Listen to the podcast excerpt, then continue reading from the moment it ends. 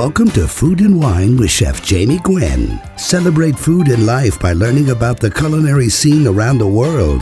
Speaking with chefs, artisan food makers, farmers, authors, and tastemakers who are passionate about everything delicious. A very good Sunday to you, food lovers. Chef Jamie Gwen in your radio. Celebrate food and life by learning about the culinary scene around the world. Every Sunday on this show, you'll hear from chefs and artisan food makers, farmers, authors, experts, and tastemakers who are passionate about everything delicious. And I know that you are as well, because if you love to cook or love to eat, if you want to live the best life, then I like to say we can definitely be friends. I'll also dish on health and wellness, wine and cocktails, tech trends, and more. So you won't want to miss a show. Please do tune in every Sunday. And know that you can always find podcasts of shows you might have missed on iTunes under Food and Wine with Chef Jamie Gwen. You can also find me on social, Facebook, Twitter, and Instagram at Chef Jamie Gwen. And I'm always serving up seconds at chefjamie.com. So let's get to this culinary conversation, shall we? Allow me to feed your soul for this Sunday. We are officially in pumpkin frenzy mode, right?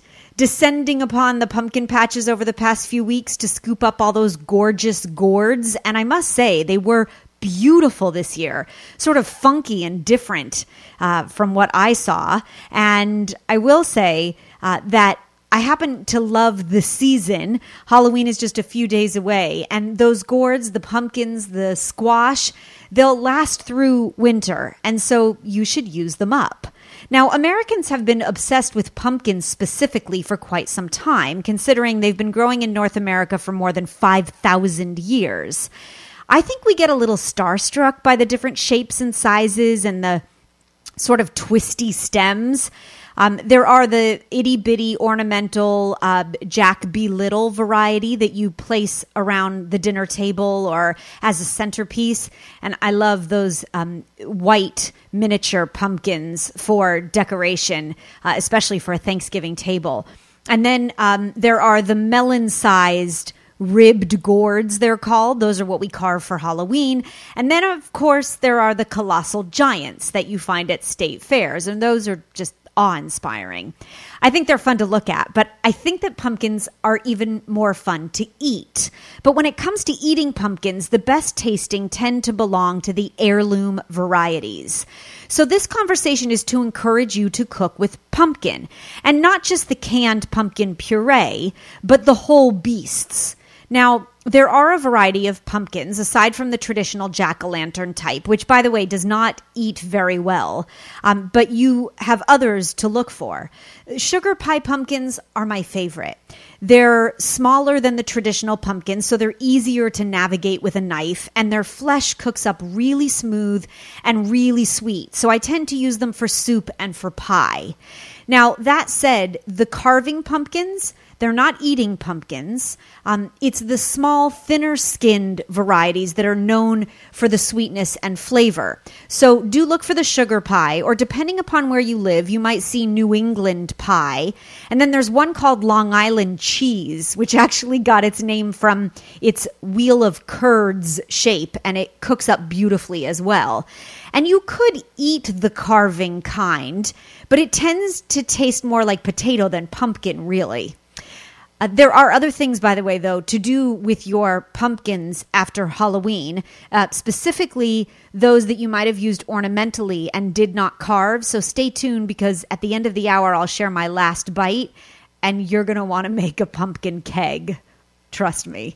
Okay, first and foremost, though, with any pumpkin, the first thing that you do, whether you're carving um, or simply roasting, is I suggest you scoop out the seeds because those little kernels are packed with vitamins and minerals and they're a great source of fiber. So it's a shame to throw them away. Now, to roast and eat them, I like to simply clean the seeds and then I boil them for 10 minutes to soften them because I find that they are extraordinarily fibrous um, and I like a little less chew. Anywhere between five to 10 minutes of a simmer on those seeds in just plain water is really perfect. Then you drain them and dry them on paper towels and you toss them with a little bit of oil and spread them out on a baking sheet in a 350 degree oven. And they take about 30 minutes and they get crisp and golden browned. And I like to add a bit of flavor. Sometimes I'll sprinkle uh, salt and pink peppercorns or smoked paprika or cinnamon sugar, whatever inspires you. When you add the oil, you add the seasoning, and then it really bakes in. Now, as for the flesh, you can use pumpkin in place of any recipe that calls for squash. So I like to roast cubes of pumpkin until they're tender, much like you would butternut squash, and then uh, top it with some crumbled goat cheese and maybe some fried sage leaves, and it makes a really scrumptious side dish. And if you have roasted pumpkin left over from when you cubed it and roasted it, you can puree it until uh, until it's smooth, and then you could add a little bit to your pancake batter and flavor it with cinnamon and warm spices and nutmeg and some pecans for crunch, and then douse the whole thing in real maple syrup, and you'd have pumpkin pancakes. Oh yes. I think that's reason enough to roast a pumpkin, don't you? you can also blend any roasted pumpkin that gets all caramelized and delicious and isn't eaten as a side dish um, effortlessly blend it into a thick velvety soup. I'll usually caramelize some onions or shallots and then I'll add the pumpkin add um, good chicken stock or vegetable broth if you prefer.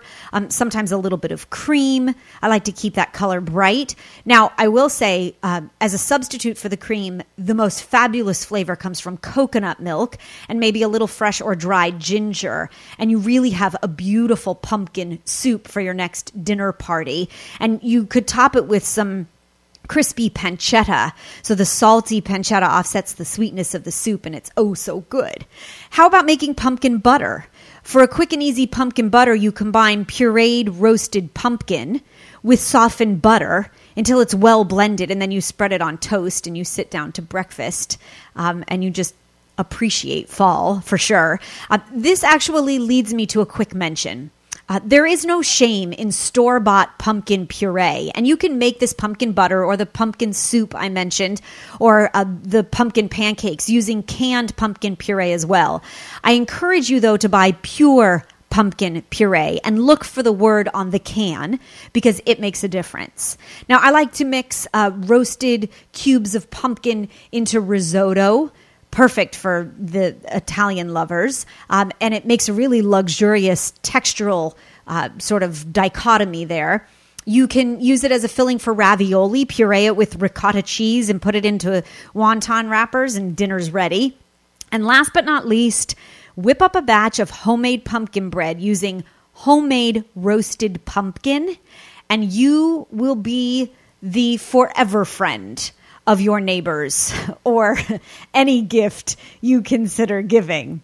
Um, I have all the recipes aforementioned at chefjamie.com, and I do hope you will check them out, of course. I also posted at chefjamie.com have half a dozen ways to use up Halloween candy because Halloween will come and go, and you might just be left with a cauldron of candy. So, what is a great cook to do? Well, I rounded up my best ideas and inspiration for candy bar milkshakes and candy bark and homemade candy caramel corn and all the good things like candy bar cupcakes that you should be doing so that you don't sit like me and eat all the Kit Kats out of the leftover bowl of Halloween candy. You'll always find me serving up seconds, by the way, at chefjamie.com. And then it's time for food news for this weekend. Oh, the humble bagel, how far you have come. Thanks to USA Today, in a piece that I read uh, just this past week, uh, I will say it might be the most expensive bagel any of us have ever heard of because it is a thousand dollar bagel, yes, the Westin New York Hotel in Times Square is bringing back something they introduced 10 years ago that contains white truffle infused cream cheese and is sprinkled with gold leaf. So, so far, I'm in, right? Well, they actually uh, invented it in 2007 and then every fall they get requests so they brought it back they sourced white truffles from alba in northern italy and they toast what is I understand, a true New York bagel, as it should be. And then they top it with this truffle cream cheese. And then it has um, an uh, acai jelly and uh, gold flake. And yes, it is a $1,000. Now, the Blingy Bagel does uh, better the community. They are giving back. 100% of the proceeds go to the Holy Apostle Soup Kitchen, which is the city's largest emergency food program uh, in New York. And so for that, we commend them. But it's a $1,000 bagel. I just don't know. And of course, do not touch your dial because there is lots more scintillating culinary conversation coming up. Uh, also, a conversation on happiness, which I'm really excited to have. New York Times bestselling author Dan Buettner is stopping by to feed your soul. His Blue Zones of Happiness book has just released to great acclaim. And yes, um, we touch on everything to live the best life on this show. Coming up next, he is my friend, Chef Joel Gamoran, and he is the host of the Scraps TV show, which I love. Before the end of the hour, we're shaking up some autumn cocktails with Tony Abou-Ganim. So we have a full plate. Don't touch your dial. Chef Jamie Gwen in your radio. We'll be right back.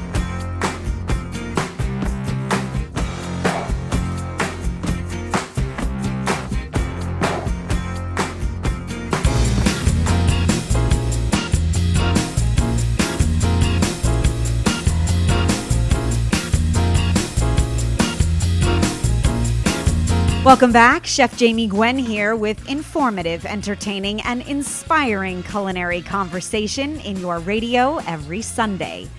Growing up, we followed the waste not, want not rule. My mom, of course, used up leftovers like a pro. She reinvented dishes to make scrumptious new meals. Today, according to new statistics, 40% of the food supply is wasted in the US, and we are all responsible. Well, there is this wonderfully engaging, warm personality a chef who is doing something about it. He is named Joel Gamoran, and he is the national chef for Sur La Table. And if you haven't watched Scraps, oh, you are missing out. His new TV series on the FYI network puts Joel in a new city where he partners with chefs and food waste champions to create impromptu dinner parties using the food that you probably throw in the trash. Joel Gamoran in your radio. I'm so glad to have you. Hi, Chef. Hey, Chef Jamie. I'm so thrilled to be here. Well, thank you. And I find the show mesmerizing. So, share, if you would, a little bit of backstory and how Scraps came to be. I was in a class with a bunch of home cooks, and I was looking in their trash bins, and they were filled over the brim with shrimp shells and onion peels mm. and cucumber seeds and all the things we totally throw away. And Jamie, you know, you went, you're professionally trained, and you're a chef, and yes, we, we share an alma mater. You and yeah, I share an alma mater, CIA. That's right. And by the way, the carrot peels they yeah. drive me bonkers too. They drive all of us chefs bonkers. I mean, we look at that, and we were taught to use everything, or else our restaurants would go under. But right. at home, we throw everything away. So that was kind of the light bulb moment. Um, and that was kind of the turning point of I got to do something about this. Okay, do you want to tell everyone about Pippi, or shall I? She, it, I think you shall. I want to hear what your perspective on Pippi is. Well, no, it sounds like you have another appendage, but but you don't. okay, I love I love this idea. So Pippi came to be because you have a VW bus that's been transformed into a mobile kitchen, and it is made for quite an adventure because everyone knows you're coming, Joel. Absolutely, and that's the idea. Is we wanted to be a little bit loud, a little bit out of the box, but every element of the show, including Pippi, which was a VW van in 1963, but has been kind of rotting in a in a barn for the past 40 years, was overlooked, and it was underutilized, and that's how we feel like scraps are. You know, everything comes back to overlooked and maybe passed by, and how can you uh, recreate it and give it life? And so Pippi represents what we're trying to do with the ingredients. Okay, let's start if we could. And and it's certainly not to challenge you, but to come up with some ideas for everyday scraps so that mm. food lovers that are listening can make better use of waste aside Absolutely. from your roadside foraging in some places, uh, you know, you're making the best of a strawberry farm. But for all of us at home, we have broccoli stems, for instance. Correct. You make broccoli slaw, right? Which I love. Yes. Uh, you yes. can make broccoli soup. Inspire us. What else comes to mind? Well, you take a broccoli stem, just for that example, and you peel it back and you slice that thin, and it's almost like a water chestnut. Yes. So I love, love broccoli stems in stir fries.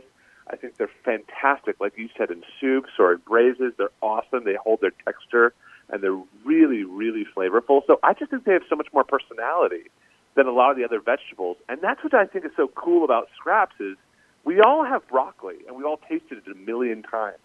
But you eat the stem, and it's like a new vegetable. It's kind of mm-hmm. like a rediscovery, but you have it in your kitchen already.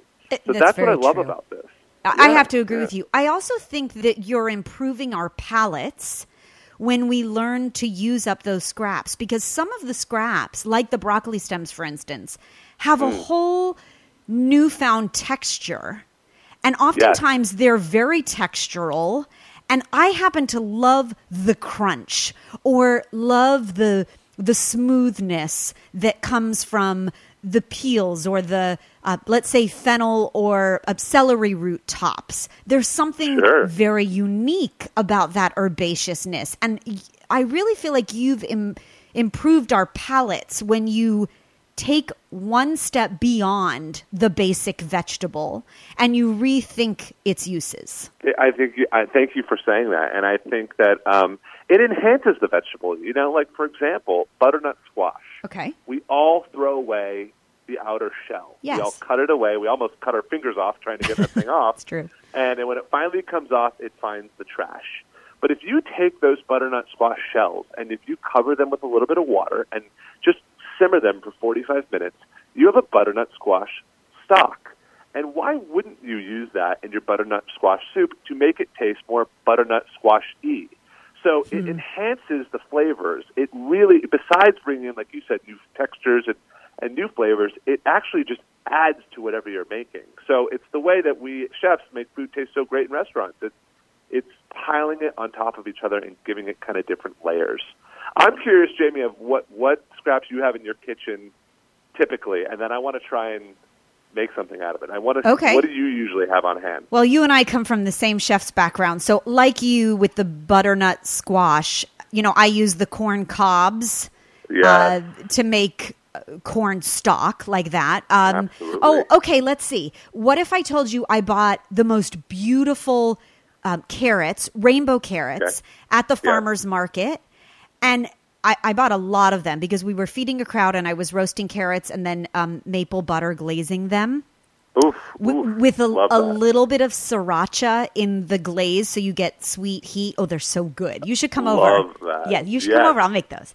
Um, but I'm what do you do with the carrot tops? We'll we'll swap ideas. Any any great top of the mind thoughts? Yeah, I'm obsessed with making a salsa verde with it, and I'm actually really into right now studying all the cuts of meats that we've been throwing away. Oh, nice. So I just found this amazing new cut called the oyster cut. It's on the top of a steak that always goes home with the butcher. It's always thrown away. It's a little bit tough, but it's really great when you salt it before you cook it. And hmm. I did a carrot top salsa verde with it that literally blew my wife away. She was just, you know, couldn't believe how delicious it was. So I'm into kind of salsa verdes and pestos in that world, but there's so much you could do. What do you do with yours? Wait, I want to know how to make the salsa verde. What else is in it? Hold on a second. always, always. Uh, so I go a little Italian with it because I studied in Italy as well. So Right. always a little caper, some anchovy. Always save that anchovy oil. It's amazing how much we throw that away. Just the oil inside the tin. I mean, when making a Caesar salad or any sort of dressing, that oil is gold. Very And smart. Always a little bit of that. Very yeah, smart. And some shallot. And I know this seems weird. This goes back to your first question, Jamie, of like, what are these scraps that people have on hand? Shallot skin, like the actual peel of a shallot, is incredible if you grind it up. If you just put it in a Cuisinart or a food processor, it will break up and it will crisp beautifully and be completely edible. So you don't have to peel that shallot. So in, in a sauce like this, it actually works. Joel Gamoran, the national chef for Sur La Table, is hosting a program that will teach you to save your scraps. Yes, broccoli stems make brilliant slaw and ice cream from bruised bananas and stale bread with a second life, you can make a difference. You can watch episodes of Scraps on FYI.tv online. You can look for the FYI channel on your television, and you can follow Joel at joelgamoran.com. Joel, will you come back again as you create new wonderful ways to use it up so that we can continue to make a difference in our own homes and our own kitchens? Are you kidding? I, would, love it. Adore that. Okay, would good. Love that. I can't wait. You will hear Joel Gamoran right here in your radio and making every day delicious. I'm Chef Jamie Gwen in your radio, and there is more fabulous food right after this.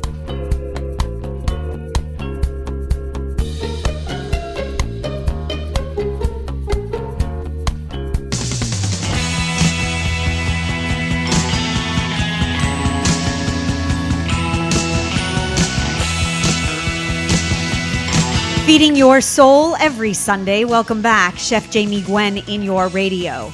New York Times bestselling author Dan Buettner has dedicated the last 15 plus years of his life to helping people live healthier, more fulfilling lives. I am a great fan of his work, which has taken him around the globe, where he's met people of all ages and experiences to better understand how they live, eat, and socialize, and how these factors contribute to their overall health and longevity. This work has resulted in three New York Times best-selling books, all of which I have read, and it inspired Dan to launch the largest preventative healthcare system in America called the Blue Zones Project, which is now established and thriving in 42 cities across the U.S. Well, Dan's newest book has just released, and I can't wait to get to the end. It is entitled The Blue Zones of Happiness, and he is back to Dish. Yes, Blue Zones author Dan Buettner is here. Welcome back, Dan. How are you? Well, I'm excited to be here. Okay, so you've searched the world for those that live the longest and thrive the most through community and we know multiple variables. But now you have found some surprising secrets, I should say, of the world's happiest places. So, uh, where are they, and how do we get there? This really is a big project for National Geographic, and, and you really have to hold your feet to the fire on science. So, we got our hands on data that represents about 95% of the human population, and it was mostly statistical work to identify the verifiably happiest pockets in the world. And like longevity, if you can identify the most extraordinary populations who have the outcome that we want, you can then use different scientific methodologies to reverse engineer it. So the Blue Zone books, which we've talked about before on longevity, found the longest lived and now now uh, this book, Blue Zones of Happiness, looks at the three happiest places in the world and goes back from there. Yes, and those three places we should all plan a trip to are. So I want to be careful on that. You should go there, yes. Yes. But the caveat is the reason we pick them is when it comes to happiness, uh, academically speaking, it's a meaningless term because you mm. can't measure, but you can measure how satisfied you are with your life. Yes uh, scale one to ten, you can measure uh, your daily emotions, uh, how much joy and and laughter you have, and you can measure the level of purpose people have by asking them if they're using their strengths to do what they do best every day, and then taking this data. So we found the place where people have the highest purpose in northern Denmark. Mm. It also has some of the best food in the world. The great joke about Denmark is if you ever see a guy coming at you with a knife, you can be pretty sure he's got a fork in the other hand and and then the the um, happiest place when it comes to life satisfaction, um, looking at your life in the rearview mirror and being proud. That's uh, Singapore. And then, uh, as far as enjoying day, every day, moment to moment, um, positive emotions, we found the happiest place in Cartago, Costa Rica. And I have had the privilege of visiting two of those three places uh, you certainly hit the hot button for me. You know me, Dan. If there's great food there, I will travel, right? Uh, but I thought it was interesting in um, starting another great read of yours that you call them strands, these connectors of happiness, these wonderful places uh, that find people content, have three things, three P's in common pleasure, purpose, and pride, right? So each of the three aforementioned places highlight one of those three. I use the academic terms when I just explained it to you, but it, it, you're right. It's actually purpose. That'd be Denmark, Pride, Singapore, Hmm. and Pleasure. That would be Costa Rica, and they demonstrate it uh, in great ways. So, when it comes to our personal happiness, you want to have a diversified portfolio. You want to kind of balance off all three of those types of happiness. And, for example, making money Yes.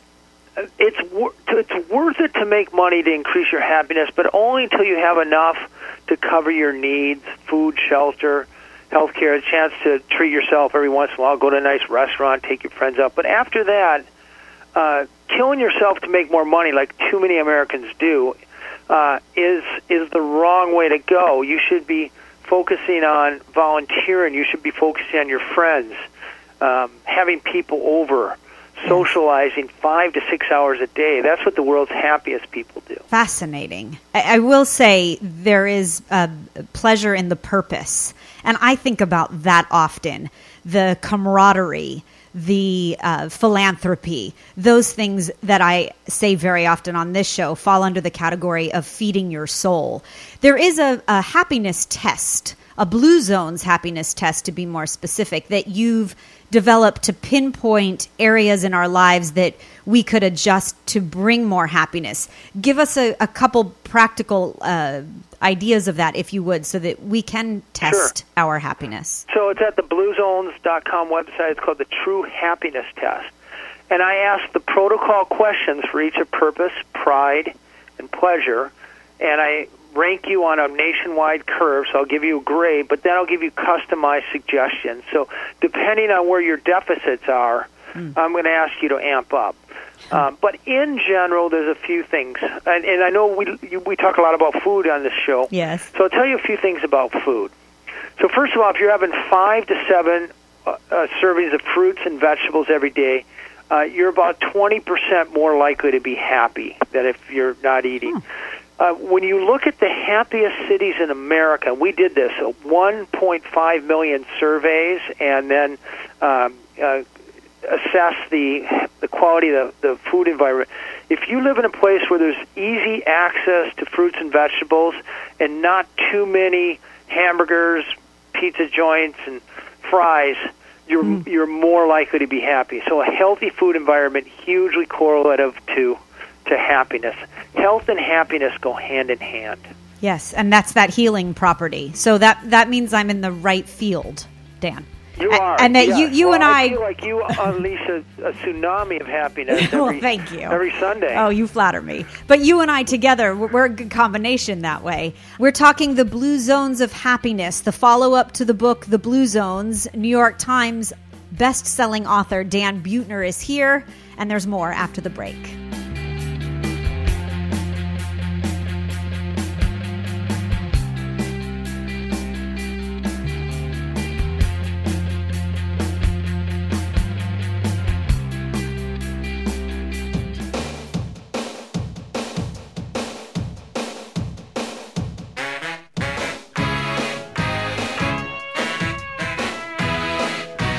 We're back and we're dishing to feed your soul. Chef Jamie Gwen in your radio. The new release from New York Times bestselling author Dan Buettner, The Blue Zones of Happiness, is everyone's new must read. I thought it was wonderful because one of the things I love about your writing is that you definitely take it to a very personal level.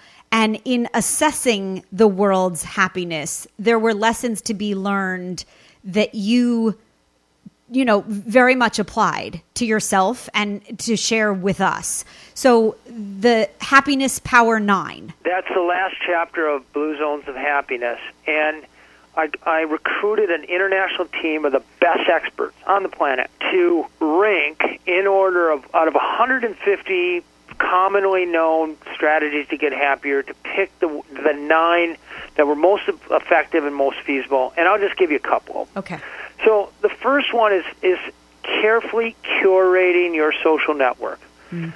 Unhappiness is contagious. Loneliness is contagious. If you go to dinner with a lonely person, that you come away feeling more lonely than if you'd eaten alone. So hmm. picking four to five friends. We call it a moai. It's an Okinawan term. Who have do the three following things. Number one, uh, you like them. Number two, you can have a meaningful conversation with them on a daily basis. And number three, you can call them on a bad day and they'll care. And and creating this network really requires that effort, and it's not something that's commonly known as a happiness strategy. But it's probably the most powerful thing you can do for the long term to stack the deck in favor of happiness. Thank you for bringing insight and a dose of happiness to our day. Um, I will continue to read your prose and support your uh, preventative uh, directives and measures because I, I do believe that a happier nation is a more peaceful one and we very much appreciate your research. Congratulations on another bestseller, Dan. Thank you for sharing your day with me. Yes, of course. Thank you. Packed with right. fresh new insights and lots of incredible research and data about the evolving field of happiness. The Blue Zones of Happiness by Dan Buettner will take you on a wonderful journey of discovery. It is a blueprint for a happy life, and the book is available now everywhere. The Blue Zones of Happiness by Dan Buettner. I just might mention something delicious coming up after the break that will make you happy as well. So don't touch your dial. There's more delicious conversation in your radio right after this.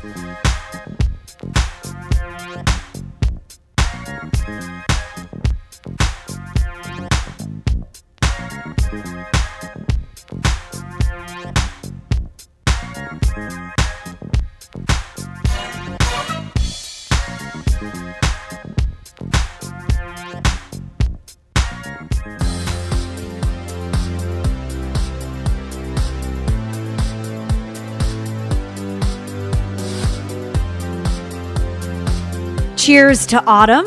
Chef Jamie Gwen in your radio. We're having a cocktail party today, so grab a sweater, grab your glass, and sit out on the porch because autumnal cocktails are perfect for the crisp days of fall.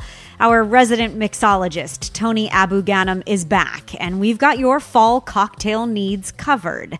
Tony is widely regarded as a pioneer and leader in the bar world. He is the author of The Modern Mixologist, Contemporary Classic Cocktails, and Vodka Distilled, both award winning books.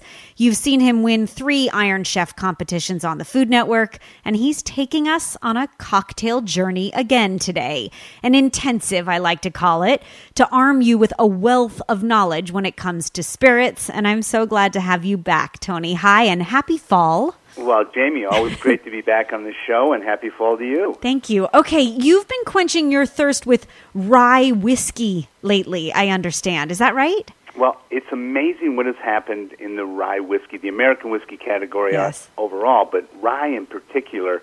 It wasn't that long ago, Jamie, that you'd look back and most distillers would spill more bourbon than they would make rye. um, and with the resurgence of the classic cocktails and bartenders really embracing rye whiskey once again, it has just skyrocketed into popularity. And you know, new brands are available uh, almost weekly, and it's just so exciting to see all these great rye whiskeys uh, coming back to the glass uh, and finding their way into cocktails. What can we shake up or stir together or toast with for fall?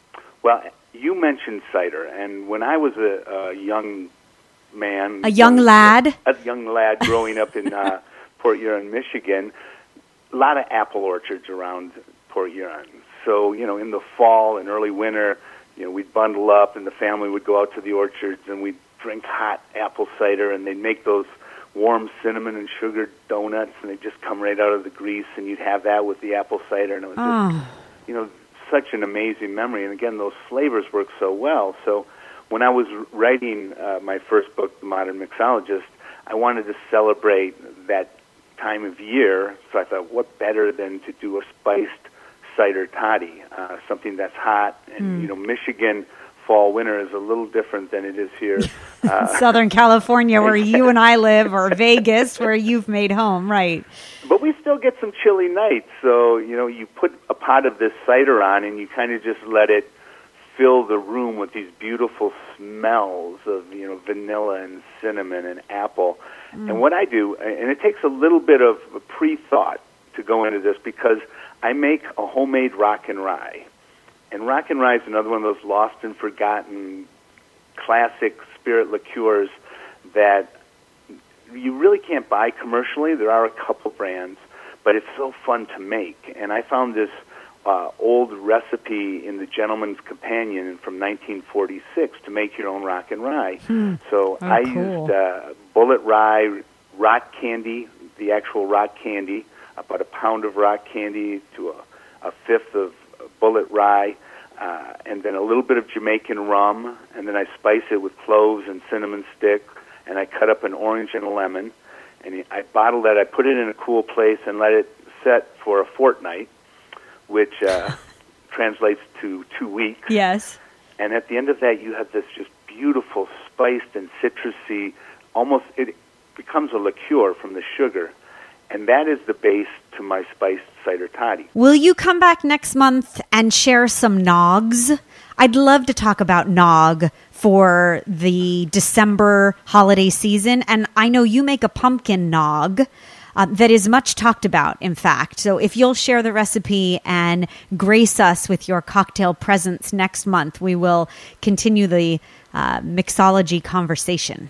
Well, I would I would love to, Jamie, you. because you know they say the holidays are not properly observed unless you brew nog for all comers. I love it. Okay. well, we'll meet you back here uh, for December Nog. And in the interim, we'll follow your cocktail escapades at themodernmixologist.com. He is Tony Abou-Ganim.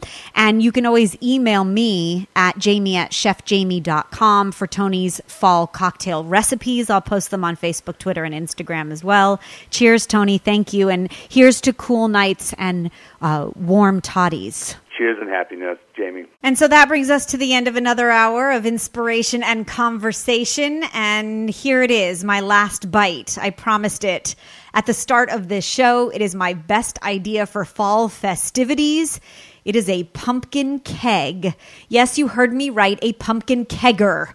You can pay proper homage to the season by featuring a pumpkin keg at all your fall fiestas.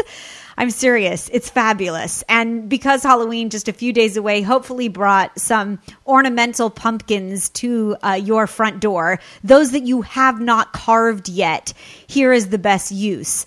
You need a pumpkin. You hollow it out by cutting a circle out of the top like you would for a jack o' lantern. Um, but again, the pumpkin needs to be whole and fully intact, no eyes or mouth cut out. Then um, you clean out the inside a little bit, scrape the seeds, uh, and you go to uh, your restaurant supply store and you buy an inexpensive spigot costs about two bucks and you make another small hole about two inches from the bottom of the pumpkin to insert the spigot and then you fill the pumpkin with beer or punch and you put that lid back on and yes you are a culinary hero. Now, I will post pictures and a tutorial of my pumpkin keg on Facebook, Twitter, and Instagram at Chef Jamie Gwen. And I'm always serving up seconds, so you'll find recipes galore at chefjamie.com. And most importantly, I hope to meet you here next Sunday when there is more delicious conversation in your radio. A very happy Halloween to you. I hope that you have a delicious week and that you continue to eat well.